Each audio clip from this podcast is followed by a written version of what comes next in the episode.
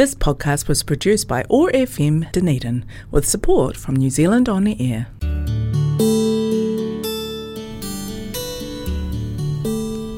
Telugu states in South India are famous for culture, temples, food, Tollywood, and sense of humor. I am Sasi, welcoming you to Namaste Telugu.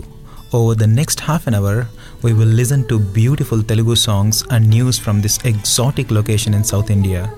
Thanks to office of ethnic communities for supporting Namaste Telugu and connecting culture zone on one not five point four FM Otago access radio keep listening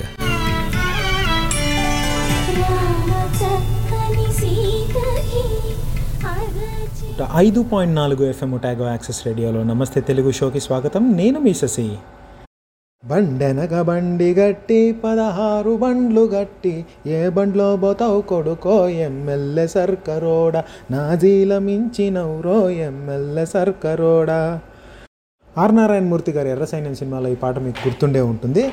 అంతకుముందు ఈ పాట ఆ సినిమాలోకి రాకముందే తెలంగాణ ఉద్యమాన్ని ఒక ఊపు ఊపేసినటువంటి ఈ పాట రజాకారులను తరిమి కొట్టినటువంటి తెలంగాణ పల్లె పదం జానపద పదం. ఈ పాట ఆ పాట రాసినటువంటి విఠలరావు గారి గురించి అంటే గద్దర్ గారి గురించి మనం ఈరోజు మాట్లాడుకోబోతున్నాం. ఎందుకో మరి విప్లవాత్మకమైన మాటల్ని గుర్తు చేసుకుంటే మనకు గుర్తొచ్చే కొంతమంది కవులలో ఎస్పెషల్లీ తెలంగాణ రీజియన్కి సంబంధించినటువంటి కవులలో కాళోజీ గారి తర్వాత గద్దర్ గారు అంత క్లియర్గా మనసుకి విప్లవం గురించి మాట్లాడినప్పుడు కమ్యూనిస్ట్ పార్టీ గురించి మాట్లాడినప్పుడు పేదలు దళితులు బడుగు బలహీన వర్గాల గురించి మాట్లాడినప్పుడు గుర్తొచ్చే ఖచ్చితమైన ప్రజాకవి గద్దర్ గారు. ఒకసారి వంగపండు గారు ఏం పిల్లడో వెళ్దాం వస్తావా? పాట రాసిన వంగపండు గారు ఆయన ఇంటర్వ్యూలో మాట్లాడుతూ ఆయనకి గద్దర్కి ఉన్న పోలికల్ని పోలుస్తూ ఒక ఇంటర్వ్యూయర్ ఒక క్వశ్చన్ అడిగారనమాట మరి గద్దర్ గారు విపరీతంగా ప్రాముఖ్యం పొందారు మీరెందుకు వెనకబడే ఉండిపోయారు? అని అనగా ఆయన ఒక మాట అన్నాడు.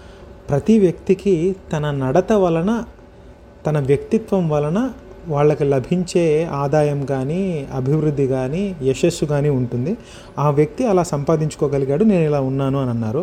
ఆయన మాటల్లో ఒక రకమైనటువంటి ఫిలాసఫీ నాకు కనిపించింది. ఎందుకు అంటే ఆయన ఆయన తక్కువగా ఉన్నాడని ఏ రకంగానూ అనుకోలేదు. అలాగని గద్దర్ గారు ఎదిగిపోయారనో పెద్ద ఫేమస్ అయ్యారనో కూడా ఎక్కడ ఆయన జలసి చూపించలేదు. చాలా తెలివి చాలా తెలివిగా అనడం కన్నా చాలా పరిణితి చెందిన వ్యక్తిలాగా మాట్లాడారు వంగపండు గారు. రోజు గద్దర్ గారి గురించి మాట్లాడాలి అనుకుంటే ఆ మాట గుర్తొచ్చింది నాకు. అయితే గద్దర్ గారు మొట్టమొదటిసారిగా పంతొమ్మిది వందల డెబ్భై ఒకటిలో ఆర్ట్ లవర్స్ అసోసియేషన్ అనే చోట ఆయన పాట పాడడం జరిగింది. ఆయన మొట్టమొదటి పాట ఆపురో రిక్షా అనే పాట. ఇది ఆ, సందర్భంలో బి నరసింహరావు గారు ఫిలిం డైరెక్టర్ ఆయన ఆయనే ఈ arts lovers association art lovers association అనే సంస్థను స్థాపించి అందులో గద్దర్ గారిని గుర్తించి అందులో పాడే అవకాశం కలిగించారు. అండ్ మొదటి పాట ఆపురో రిక్షా ద్వారానే ఆయన విపరీతమైన ఫేమ్ సంపాదించుకున్నారు. దాని తర్వాత అప్పట్లో పంజాబ్లో ఫేమస్గా ఉన్నటువంటి ఒక పార్టీ గద్దర్ పార్టీ పేరు మీద వీళ్ళందరినీ గద్దర్ మనుషులు అని పిలిచేవాళ్ళు. ఎప్పుడైనా సరే వీళ్ళందరూ పోయి పాటలు పాడడం పద్యాలు పాడడం చేస్తే గద్దరోళ్ళు వచ్చారు రోయ్ అని అనేవాళ్ళట. వాళ్ళ ద్వారా వీళ్ళకి ఈయనకి విఠలరావు గారికి గద్దర్ అనే పేరు స్థిరపడిపోయింది. అండ్ ఆపురో రిక్షా పాడిన తర్వాత ఆయన ఆయన పాటలో ఉన్న ఊపు దానికి సంబంధించి జనాల్లో కలిగించే ఉత్తేజం ఆయన్ని విపరీతమైన ఫేమస్ స్టేజ్కి సెలబ్రిటీ స్టేజ్కి తీసుకెళ్ళిపోయాయి. అయితే గద్దర్ గారు మొట్టమొదటిగా పంతొమ్మిది వందల అరవై తొమ్మిదిలో అంతకన్నా ముందు నుంచి కూడా జరిగినటువంటి తెలంగాణ సపరేట్ ఉద్యమానికి ఆయన చాలా విపరీతంగా ఖచ్చితంగా సపోర్ట్ చేస్తూ వచ్చారు. ఆ కాలంలో ఈయన కమ్యూనిస్ట్గా ఉన్నప్పటికీ కమ్యూనిస్ట్ భావాల్లో కొంతమంది తెలంగాణకు ఆపోజిట్ అపోజిట్ చేసేవాళ్ళు. అయినప్పటికీ గద్దర్ గారు మాత్రం తెలంగాణకి విపరీతమైన సపోర్ట్ చేస్తూ వచ్చారు. తెలంగాణ సపరేట్ స్టేట్ కావాలి అందులో ఉన్న దళితులు కానీ బలు బడుగు బలహీన వర్గాలు కానీ ముందుకు తీసుకెళ్ళాలి అంటే ఇదొక్కటే మార్గం అని బలంగా నమ్మి విశ్వసించి మొట్టమొదటి నుంచి కూడా తెలంగాణ వైపు ఉన్నటువంటి వ్యక్తి ప్రజాకవి గద్దర్ గారు. తెలంగాణ హిస్టారిక్గా కనుక మనం చూస్తే చాలా వరకు ప్రజల్ని ఇల్లిటరేట్స్గా ఉంచడానికి తయారు చే ప్రయత్నించిన ప్రభుత్వం నీడల్లో బతికారు కాబట్టి చాలా వరకు ముఖ్యంగా ఈ బలహీన వర్గాలు ఎవరైతే ఉన్నాయో స్కెడ్యూల్డ్ క్యాస్ట్ కానీ స్కెడ్యూల్డ్ ట్రైబ్ కానీ బీసీలు కానీ వాళ్ళు చాలా వెనకబడిపోయి ఉన్నారు. అలాంటి వాళ్ళని ముందుకు తీసుకెళ్ళాలి వాళ్ళకి సరైన సదుపాయాలు అవకాశాలు కల్పించి వాళ్ళ మొత్తం కమ్యూనిటీని ముందుకు తీసుకెళ్ళగలగాలి అంటే సపరేట్ స్టేట్ రావాలి అని భావించి ఆ సపరేట్ స్టేట్ కోసం తనలో ఉన్న కళ ద్వారా కళాసేవ చేస్తూ ప్రజల్ని ఉత్తేజింప పరి ఉత్తేజింప చేసిన వాళ్ళలో గద్దర్ గారు ప్రముఖులు. మీకు అందరికీ తెలిసే ఉంటుంది తెలంగాణ ఉద్యమం సమయంలో పాటలు అనేవి ఎంత విపరీతంగా జనాల్లో చొచ్చుకుపోయి ఉత్తేజం కలిగించి ఆ మొత్తం ఉద్యమాన్ని సజీవంగా ఉంచడానికి ఎంతగా ఉపయోగపడ్డాయో మనందరికీ తెలిసిన విషయమే. అదనే కాదు పాటలు సాహిత్యం అనేది మనుషులకి మనిషి మనసుకి తొందరగా చేరిపోయే చేరిపోయి ఉత్తేజ కలిగించి ఒక మనిషిని ఇంకొక ఒక మనిషిని ఇంకో రకంగా మార్చి తను చేయలేని పనులు కూడా గ్రహించగలిగే శక్తి సాహిత్యానికి సంగీతానికి ఉంటుంది. దానికి ముఖ్యమైన ఎగ్జాంపుల్ మనం కళ్ళారా చూసిన ఎగ్జాంపుల్ తెలంగాణ ఉద్యమం అనే అనుకోవచ్చు.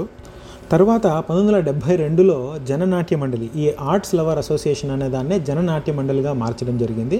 జననాట్య మండలిగా మార్చిన తర్వాత ఆయన ప్రజాకవిగా ఉంటూనే ప పల్లెటూరులో వెళ్ళి ఈ ఉత్తేజభరితమైన పాటలు పాడుతూనే పంతొమ్మిది వందల డెబ్భై ఐదులో బ్యాంక్ రిక్రూటింగ్ ఎగ్జామ్ తీసుకొని ఆయన క్లర్క్గా కెనరా బ్యాంక్లో జాయిన్ అయ్యారు. పంతొమ్మిది వందల డెబ్భై ఐదు నుంచి ఎనభై నాలుగు వరకు ఆయన బ్యాంక్ జాబ్ చేసి దాని తర్వాత ఆ జాబ్ నుంచి బయటకు వచ్చేసి పూర్తిగా జననాట్య మండలి మీదనే ఆయన కాన్సన్ట్రేషన్ జరిగి చేయడం జరిగింది. తర్వాత తొమ్మిది పంతొమ్మిది వందల ఎనభై ఐదులో ప్రకాశం జిల్లా కారంచేడులో ఇప్పటికీ ఫేమస్ ఇన్సిడెంట్ ఉంటుంది. అప్పట్లో కొంతమంది దళితులని అప్పర్ కాస్ట్ వాళ్ళు కేవలం దళితులు వాళ్ళ ముందు కూర్చొని తింటున్నారని కాఫీ తాగుతున్నారనో ప- పలు పలు రకాల నెపాలతోటి వాళ్ళని చంపేయడం జరిగింది. అప్పట్లో చాలా ఫేమస్ అయింది ఈ ఇన్సిడెంట్. ప్రతి ఒక్కరూ దీన్ని ఖండించారు. ఆ టైంలో ఆయన గద్దర్ గారు ఈ విషయాన్ని తీవ్రంగా ఖండించి పూర్తిగా మద్దతు తెలిపి కారంచేడు విలేజ్ని సందర్శించడం కూడా కూడా జరిగింది. మనం ఇంతకుముందు కొన్ని ఎపిసోడ్స్లో కాలేకూరి ప్రపా ప్రసాద్ గారి గురించి మాట్లాడుకున్నప్పుడు ఒక పాట పాడి మీకు వినిపించాను. ఆ పాటలో ఊరే చూడాలి కారం చేడే చూడాలిరో బలిసీన దొరగాళ్ళ తీరే చూడాలిరో అనే పాట మీకు చదివి పాడి వినిపించాను. గుర్తుంటుందేమో? ఆ పాటకు సంబంధించిన ఇన్సిడెంట్ అన్నమాట ఇది. ఆ టైంలో గద్దర్ గారు కూడా ఆయనకి చాలా సపోర్ట్ చేశారు. అయితే అప్పుడు జరిగిన పోలీస్ రైడ్లో ప్రెషర్స్ ద్వారా ఆయన మీద జరిగిన రైడ్లో ఆయన అండర్ గ్రౌండ్ వెళ్ళిపోయారు. బహుశా ఆయన అండర్ గ్రౌండ్ వెళ్ళిపోయిన తర్వాత అది ఇంకో శకం అని చెప్పాలి. ఎందుకంటే ఆ సమయంలో ఆయన తెలంగాణ కానీ మహారాష్ట్ర కానీ మధ్యప్రదేశ్ ఒరిస్సా అటవీ ప్రాంతాల్లో తిరిగి ఆయనకున్న భాష కవితా సంపత్తితోటి అక్కడ ఉన్న వాళ్ళని విపరీతంగా ఉత్తేజపరిచారు. ఆ, ఆ టైంలో ఆయన ఒగ్గు కథ కానీ వీడి బా వీధి భాగవతం కానీ ఎల్లమ్మ కథ కానీ ఇలాంటివన్నీ ఆయన ఫోక్ కథల్ని అలవాటు చేసుకోగలిగారు. వాటిలో రెవల్యూషనరీ థీమ్ వాటిలో ఒక ఉత్తేజభరితమైనటువంటి విప్లవానికి సంబంధించిన మాటలు చేకూర్చి ప్రజల్ని మరింత ఉత్తేజపరిచే రకంగా ఆ ఫోక్ థీమ్స్ని ఏవైతే ఉన్నాయో వాటిని మార్చారని కూడా చెప్పొచ్చు మనం. ఇలా ప్రజల్లోని ప్రజల్లోకి చొచ్చుకెళ్ళిపోయి గలిపే పాటలు పాడి అందరినీ ఉత్తేజపరిచి ఉద్యమం వైపు నడిపించగలిగేంత శక్తి గద్దర్ గారికి ఉండి వచ్చింది అని ఆయన ఎక్కడికైనా వెళ్ళి ఒక పాట పాడుతున్నా అంటే కొన్ని వందల వేల మంది వెళ్ళి ఆయన చూడడం జరగడం మొదలైంది. ఇలా అవుతూ అవుతూ టై ఆయన ఒక లెజెండ్ లాగా మారిపోయారు. ఆయన పాడిన పాటలు కొన్ని వందల వేల కాపీలు క్యాసెట్ల రూపంలోనేమి సీడీల రూపంలోనేమి వేరే వాళ్ళు పాడడం ద్వారా ఆయన కొన్ని కోట్ల మంది దాకా చేరువయ్యగలిగే స్టేజ్కి ఆయన చేరి వెళ్ళిపోయారు.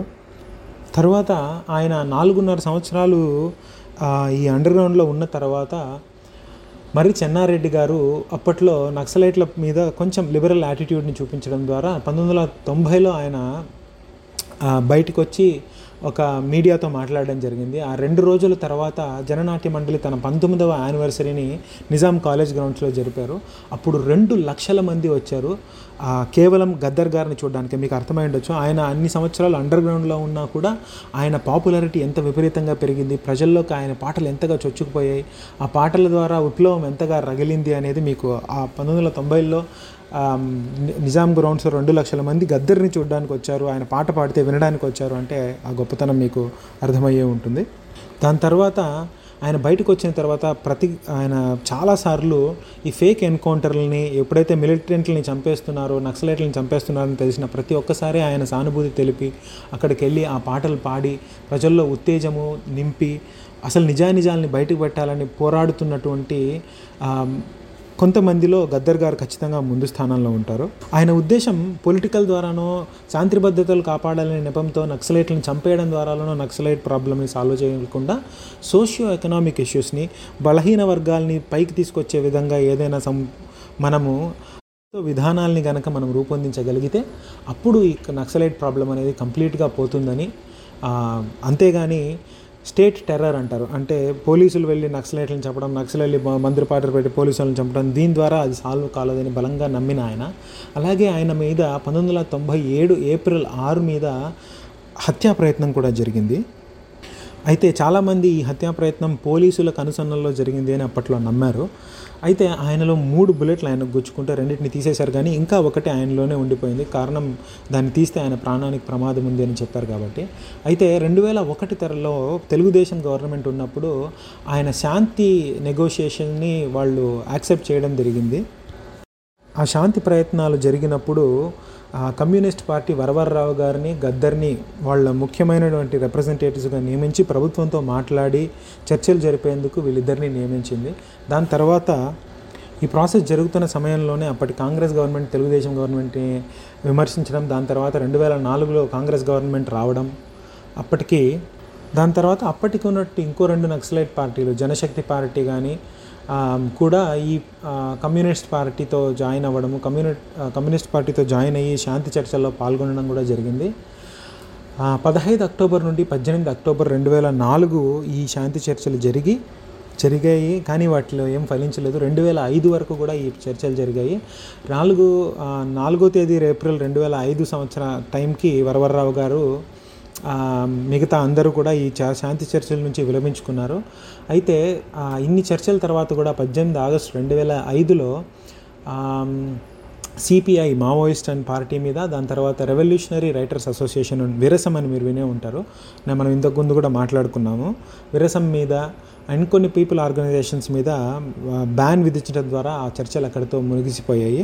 ఇది జరిగిన ఇరవై నాలుగు గంటల్లో వరవరరావు గారిని కళ్యాణ్ రావు గారిని అలాగే మిగతా కొంతమందిని కూడా ఏపీ పబ్లిక్ సెక్యూరిటీ యాక్ట్ కింద అరెస్ట్ చేయడం జరిగింది. అయితే అప్పట్లో గద్దర్ గారిని అరెస్ట్ చేయలేదు బికాజ్ అప్పటికి ఆయన మీద ఎవిడెన్స్ ఏది లేదు కాబట్టి. అయితే ఆయన ప్రజల్లో ఈ హింసని ప్రేరేపిస్తున్నారు.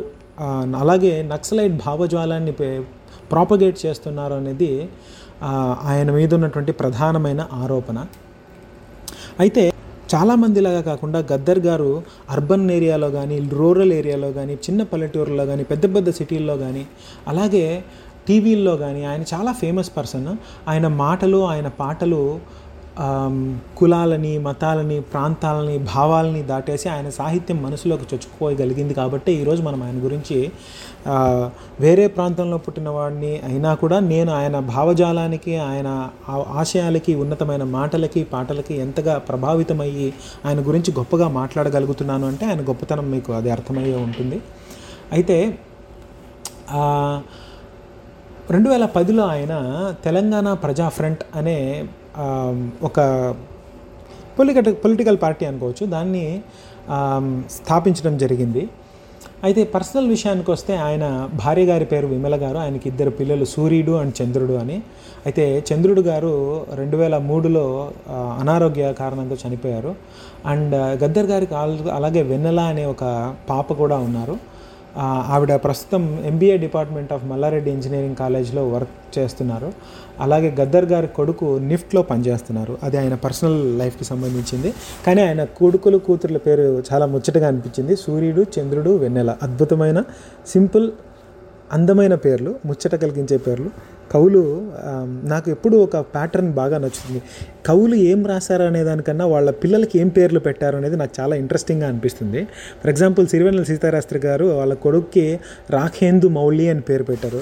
ఆ పేరే నాకు చాలా అందంగా అనిపిస్తుంది. సిరివెన్నెల గారు పెట్టారనే దానికి పక్కకు పెట్టినా కూడా రాఖేందు మౌళి అనే పేరు చా- ఎందుకో మరి సాహిత్యం మొత్తం కృష్ణుడిని అందంగా వివరించడానికి ఒక పదం వాడగలిగితే అది బహుశా సరిపోతుందేమో అని అనిపించింది. అది ఒక ఇంట్రెస్టింగ్ టాపిక్ అనుకుంటాను. సెలబ్రిటీలు ఎస్పెషలీ కవులు వాళ్ళ పిల్లలకి ఏం పేర్లు పెడతారనేది నాకైతే పర్సనల్గా చాలా ఇంట్రెస్టింగ్ అయితే ఈ వారం గద్దర్ గారి గురించి మాట్లాడుకున్నాం. ఈ వారానికి ఇంతే సంగతులు. వచ్చే వారం మరి ఇంకేమైనా మాటలతో పాటలతో నేను మిమ్మల్ని కలుసుకోవడానికి ప్రయత్నిస్తాను. అంతవరకు సెలవు నేను మీ శశి మీరు వింటున్నారు one O five point four FM Otago access రేడియోలో నమస్తే తెలుగు షో. సెనర్తిలు ఆ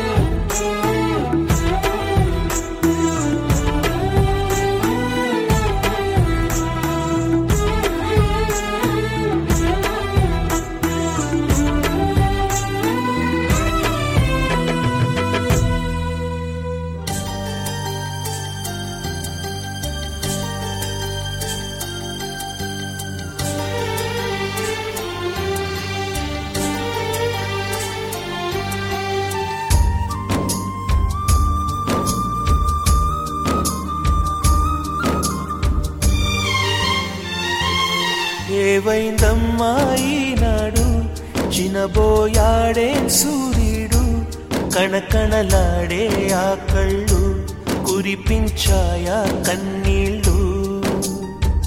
కనిపించని ఆ మనసు వెన్నని ఎవరికి తెలుసు? అంతా తన వాడే అయినా తను ఒంటరి వాడే ఏవైందమ్మా ఈనాడు? చినబోయాడే సూర్యుడు కణకణలాడే ఆ కళ్ళు కురిపించాయా కన్నీళ్ళు.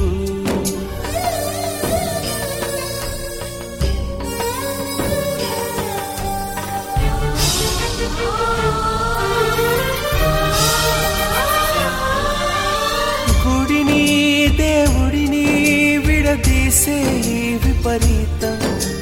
ప్రాణానికి దేహానికి కలహం పెట్టి రామయ్య లక్ష్మయ్య విడిపోయే ఈ మాయా. కల్పించిన కలివాల్మీకెవరో ఏవైందమ్మా ఈనాడు?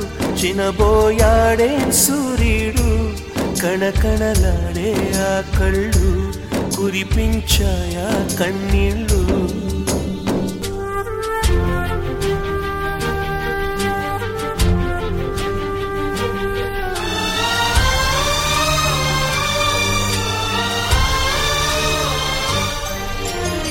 పది మందిని నడిపించే పెద్దరికం పోయిందా?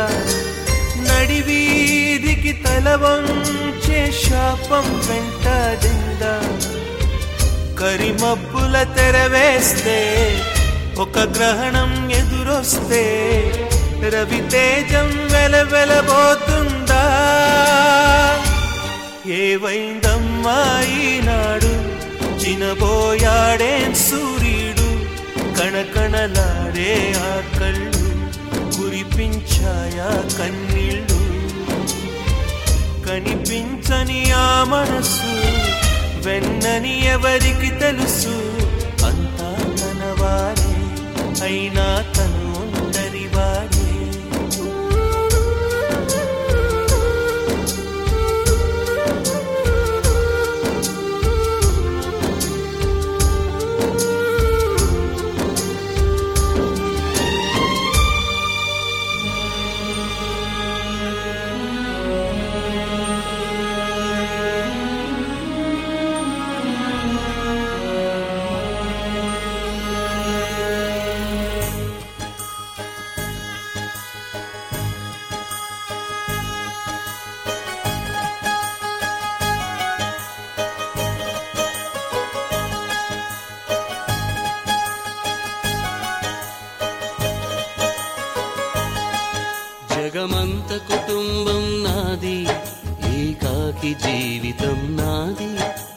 జనమంత కుటుంబం నాది ఏకాకి జీవితం నాది.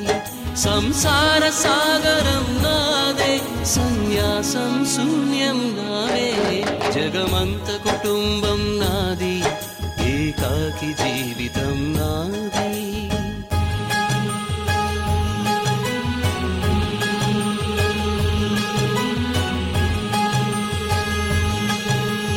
కవిలై கவிதனை பாரியனை భర్తనై కవినై కవితనై భార్యనై భర్తనై మల్లెల దారిలో మంచు ఎడారిలో మల్లెల దారిలో మంచు ఎడారిలో పన్నీటి జయ గీతాల కన్నీటి జలపాతాల నాతో నేను అనుగమిస్తూ నాతో నేనే రమిస్తూ. ఒంటరినై అనవరతం కంటున్నాను నిరంతరం. కలల్ని కథల్ని మాటల్ని పాటల్ని రంగుల్ని రంగవల్లుల్ని కావ్య కన్యల్ని ఆడపిల్లల్ని జగమంత కుటుంబం నాది ఏకాకి జీవితం నాది.